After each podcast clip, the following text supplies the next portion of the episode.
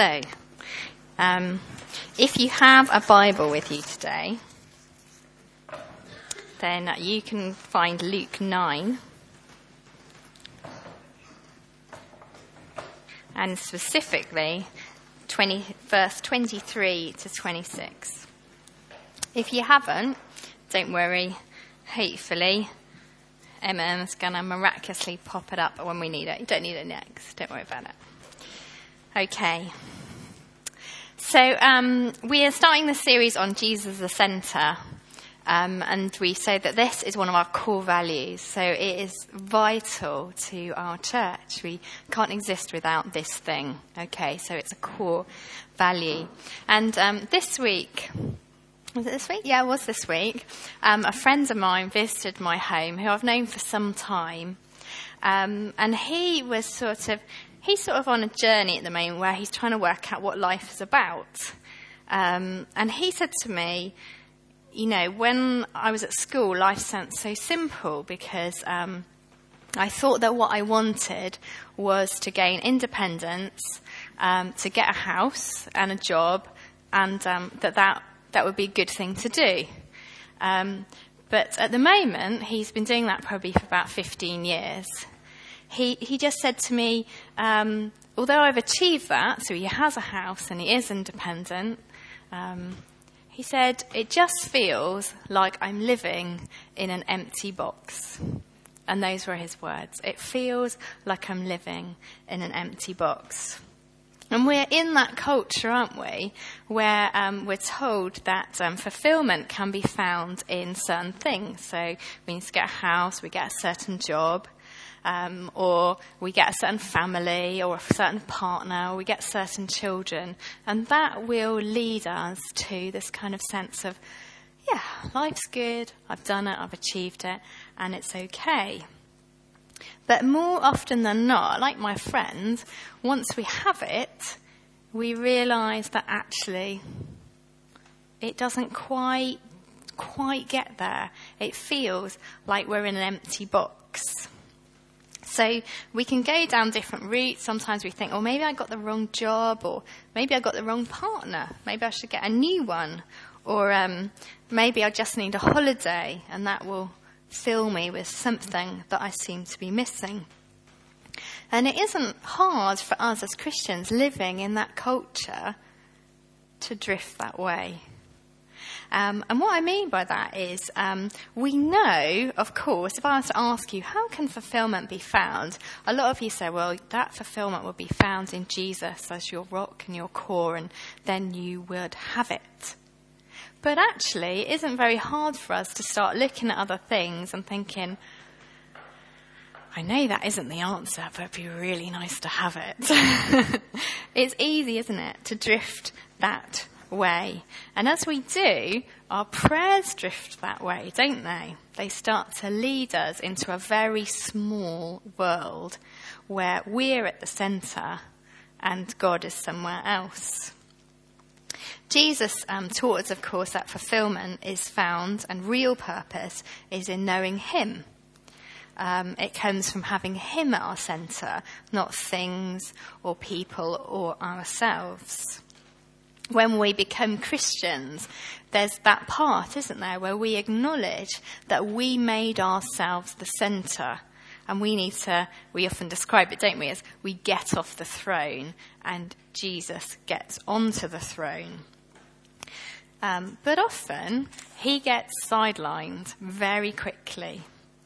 So we're going to think today about what Jesus said it was to have him at the centre and they are really hard and challenging words.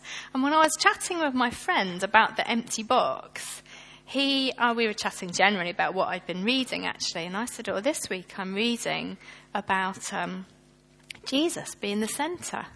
And he said, uh, "Well, I've sort of chatted with you, and I've chatted with others, but what what what does that actually mean?" And um, as I started to tell him about this passage, I was struck don't even come close. I'm not even hinting at it. I'm not even aiming at it. So let's um, read it together about the having Jesus at our centre. Let's look at what the Bible says. And the passage that I was looking at, and we're going to look at today, is found in Luke chapter 9, and it's verses 23 to 26. There's not many verses. And it should come up there. Then he said to them all, Whoever wants to be my disciple must deny themselves and take up their cross daily and follow me. For whoever wants to save their life will lose it, but whoever loses their life for me will save it. What good is it for someone to gain the whole world and yet lose or forfeit their very self? Whoever is ashamed of me and my words, the Son of Man, will be ashamed of them when he comes in his glory and in the glory of the Father and of his holy angels. Okay. Now, previous to these words, um, Luke records how Jesus asked the disciples who they thought he was. And Peter, we know, gave that great answer You are God's Messiah. But Mark um, informs us that um, Jesus said to him, The Father has revealed this to you. So you can imagine how Peter felt that day. He'd kind of got a gold star. He'd not only got a question right for once in his life, but also he was told that the Father had revealed it. Oh, he's feeling pretty good about himself. But as we know, it isn't very long afterwards that Jesus rebukes him. He's got it very wrong. When Jesus tries to tell him about the Messiah being rejected and killed, Peter gets intensely cross with him and actually t- tells him that he's got it wrong. You must have it wrong, Jesus. And clearly, Peter, despite the miracles he'd seen, despite the teaching that he'd received, he had no idea who Jesus really was or what it meant to follow him. And so often it's easy, as I said earlier, to call ourselves Christians and to bear the name of Jesus and say that he's Lord of our lives and he's the Son of God. And say yes to all those doctrinal statements. And yet, like Jesus, we think we might have a better way to live than this. We want something that doesn't involve the cross, that jumps straight to the kingdom. No more crying and no more tears. I know that's what I want. We want it for our lives and we want it straight away. And right there is where we've shoved Jesus from the center to the side and put ourselves in the center. And Jesus sells, sells it out mightily clear what it is to follow him, to be his disciple, to imitate him, and to have him at the center. So, what does he say about him being center? Firstly, we must deny ourselves and take up our cross.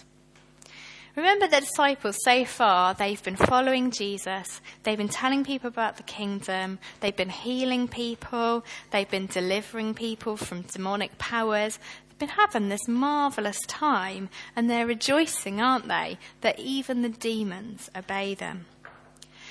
But as Jesus turns his face to Jerusalem, he begins to, begins to teach them something very different the way of the cross that true following is about denying ourselves. And later in Luke 15, which we'll get to, he says, Anyone who does not carry his cross cannot be my disciple.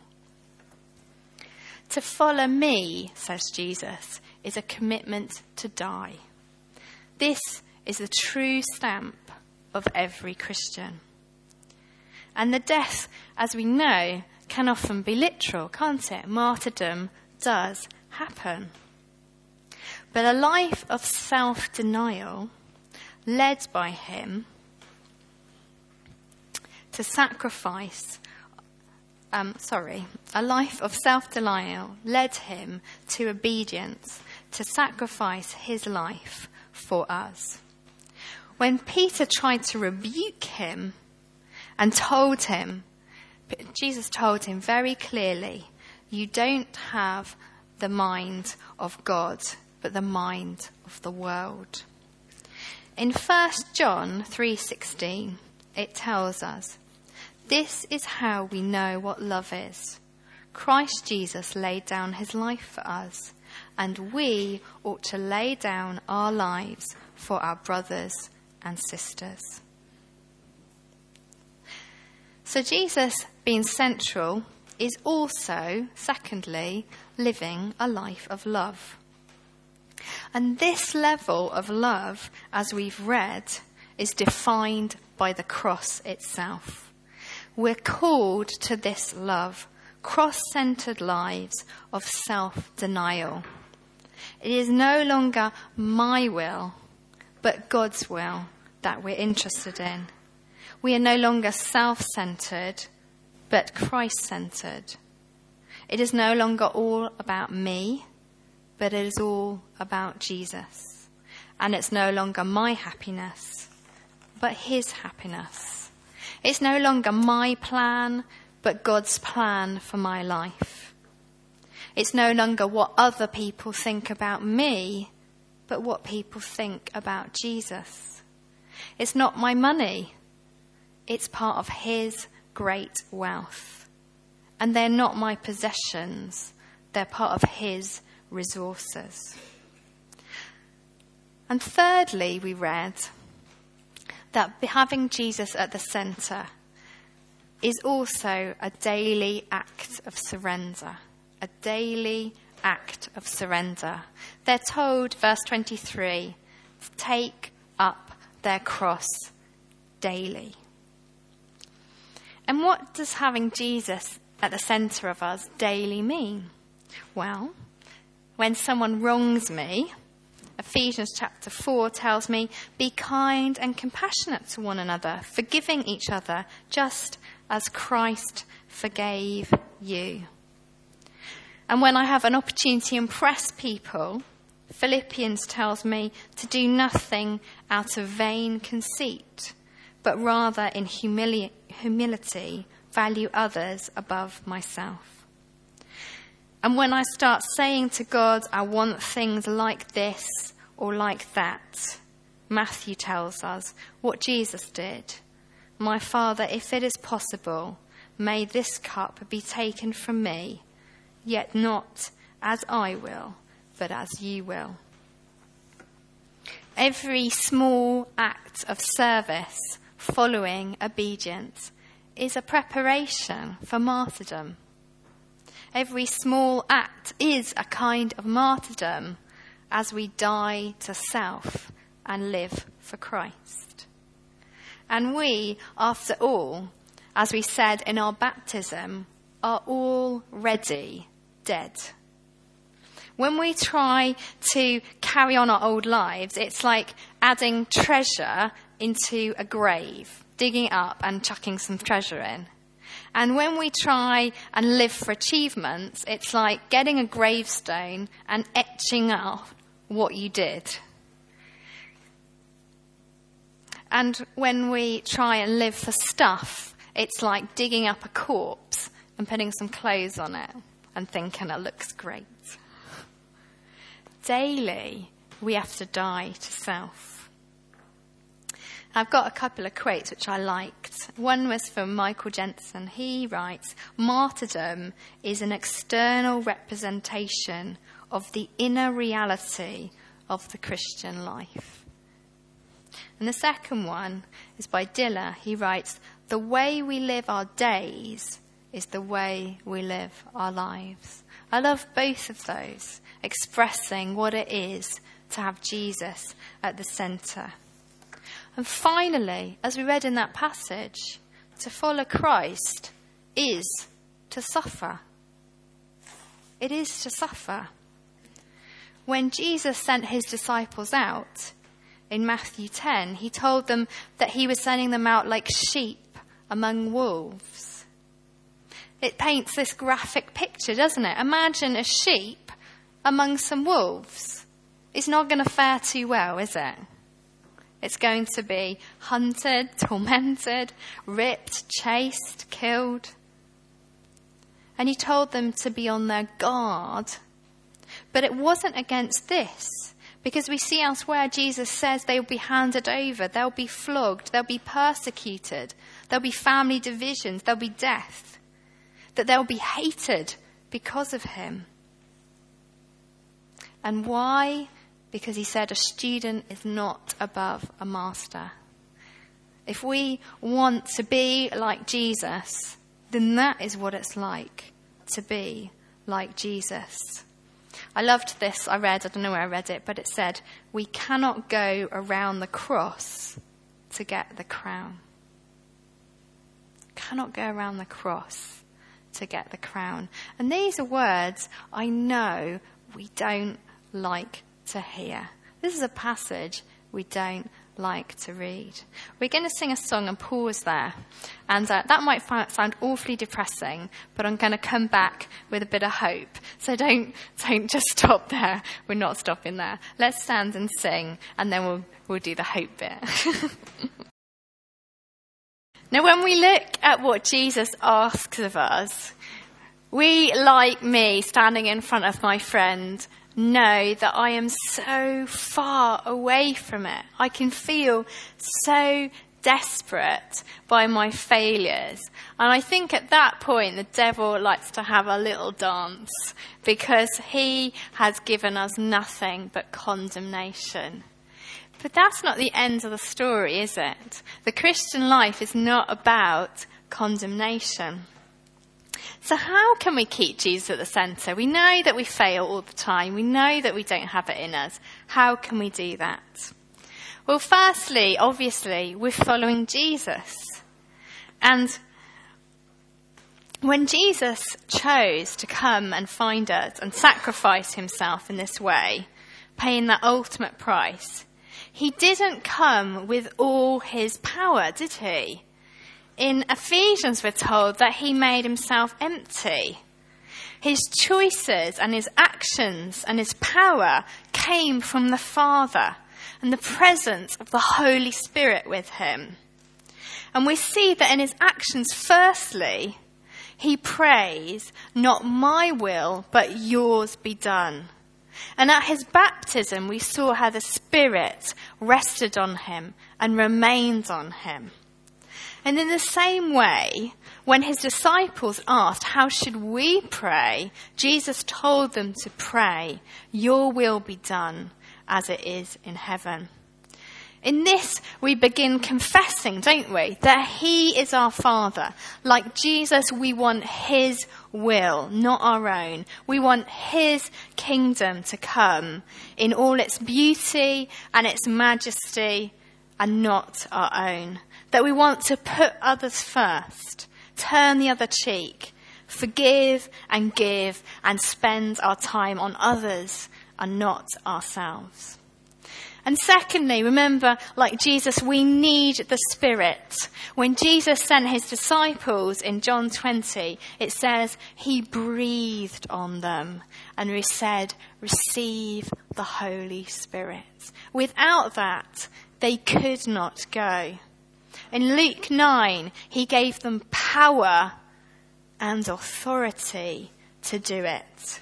In Matthew 10, he told them, don't worry about what you're going to say or how to say it. At that time, you'll be given what to say. You will be given it. You won't be speaking. The Holy Spirit will be speaking. You see how the Father speaks through us, He works through us, He heals through us, He breaks powers through us. But it is not us that are doing. It's not just a matter of sheer determination. If we try to do this life on our own, we will be like that guy we read of in the Acts that got beaten up by the demonic powers. We don't stand a chance. But the power doesn't mean that we're trouble free, remember. it doesn't mean that. When Paul writes from a prison cell to the Philippians, he writes that through their prayers and the Holy Spirit, that this experience might be for his deliverance. Not from suffering, not from prison, but he expects and hopes with certainty that he will not be ashamed but he will have courage. Now, if we go back to that Luke passage, verse 26, it says, Whoever is ashamed of me and my words. That is what Paul is more interested in. He's not interested really in whether he's free from the prison. What he's interested in is that he would not be ashamed. And how is he going to do that? Not by steely determination, but by prayer and the Holy Spirit. No matter what happens to him, he is secure in Christ. The goal of his life is to bring glory to Jesus. But he only achieves this through the Holy Spirit. And if we're to live like this, left selfishly, not selfish, we need what Jesus had that power of the Holy Spirit. Now, I was thinking of a third reason that we can achieve this. We do it through prayer, we do it through Holy Spirit. But the third one is that we keep our eyes on the cross. Because if we don't keep our eyes on the cross, actually the way of the cross will crush you. Absolutely crush you. And I was thinking about this because when Jesus talks of things, he talks about perfection, doesn't he? Like when you read Beatitudes of what we should be like, in the same way he speaks here of what we should be like. It's perfection, it's how he is, the way of the cross, that he's completely and utterly selfless. But we are not there. If we were, we wouldn't need the cross at all. He was willing to die. He was perfect. And why? Because we were not. Remember when Jesus said, my burden, he says, give me your burdens and what I will give you is light. Not a burden. So when we read this, we're like, oh, oh, I can't possibly do it. It's like being heaped loads of stuff. But Jesus says, no, my is not a burden, but it is light. And why is it light? Because it's not about doing it, um, having to do it, you must do it, this is what I'm saying. That's, I'm going to heap a bit more on you. But actually, I have done it for you. And that's what frees us to walk the way of the cross, isn't it? It isn't steely determination of, here I am, God, take my life. We, he wants that. But we cannot do it. The only one that can do it is God. And that's why we need the power of the Holy Spirit. And with that, we start to do it. And when we get it wrong, it's okay. It's all right. If it wasn't for Jesus, we wouldn't be doing anything at all.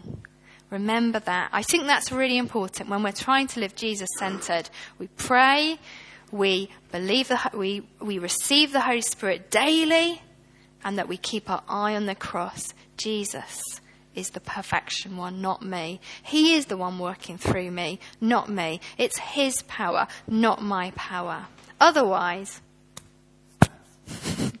that's us.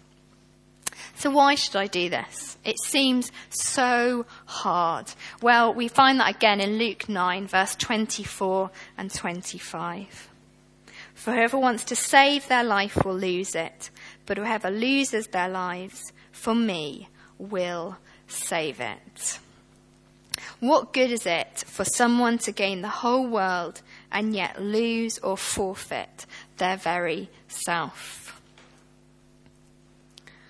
Our commitment to Jesus includes blessings, yes, but also sufferings.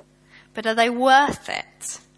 If you think about um, the side effects to certain things, for example, hot sauce, okay, this can cause diarrhea, blisters on the skin, and eventually long term kidney failure. Now, is it worth it to have a really great tasting chili? Probably not. But the side effects to heart disease medicine can be nightmares, difficulty breathing, spinning sensation, hair loss, and irritability. Is it worth it? Of course it's worth it, or you're going to die. Jesus, same thing, same thing here. Words, Jesus' words concerning following him are basically, even if we lose, we win. Without Jesus, we lose. Because to be ourselves truly is to have God at the center. When we make Jesus our center, we gain life. Without him, we are dead. Remember that. Like my friend said, gaining what he thought was the goal, it left him like an empty box. Without Jesus, we are empty. We can have life, we can have blessing, but without Jesus, it is nothing. The goal of life is to be with God. And when we realize this, it's easier to let go of the rest. No longer do we find fulfillment in things like the rich young ruler who couldn't give it up. Or we find fulfillment in family or a comfortable life. We have to find it in Jesus. And when we make, secondly, when we make Jesus our center, we find joy. Jesus endured the cross for the joy before him. The joy of the Father having his children back with him. Jesus said in John 13:17, "Now you know these things, you will be blessed if you do them." That is the joy. You will find joy if you do them. The blessings we seek when we're bless me Lord, bless me Lord, bless me Lord, can only be found in giving of ourself, gaining him and not things. The way of the cross, quite simply, is the way of blessing because we were made to love God and others. And one day, as we know, we looked at it week, a couple of weeks ago, there will be no more pain and no more suffering. But that is not our goal. Our goal is to know Christ and as Paul says, and the fellowship of his suffering. Because, as we heard earlier, you cannot get the crown without going through the cross. And I just want to read very briefly. This is a great book, The Ordinary Hero, Tim Chester. I recommend that. Excellent. Um, I'm just going to read um, a testimony, if I can. Aha, I see the problem. 77. Here are the words of Rashid, a Pakistani who, when he became a Christian, was rejected by his family and whose wife was forced to leave him, taking his daughter. He says, Some might conclude that my life is pitiful. After all, every evening after I finish my shift, I go home to an empty flat one not filled with gleeful shouts of a six year old child. When I go to bed at night, there is no one beside me to say I love you. I expect never to hear from my parents on my birthday, or on any other day for that matter. The only noise in my home comes from the television set, and that I do not watch very often. But to pity me would to be miss the joy I have experienced I believe things are better now than they were before I was a Christian. My house might be quiet, but I am not lonely. My family may have forsaken me, but I am not abandoned. I have Christ, and that is enough. Indeed, it is more than enough. In my eyes, I have been blessed beyond measure, far greater than I deserve, and more than I could have hoped. May we know that too.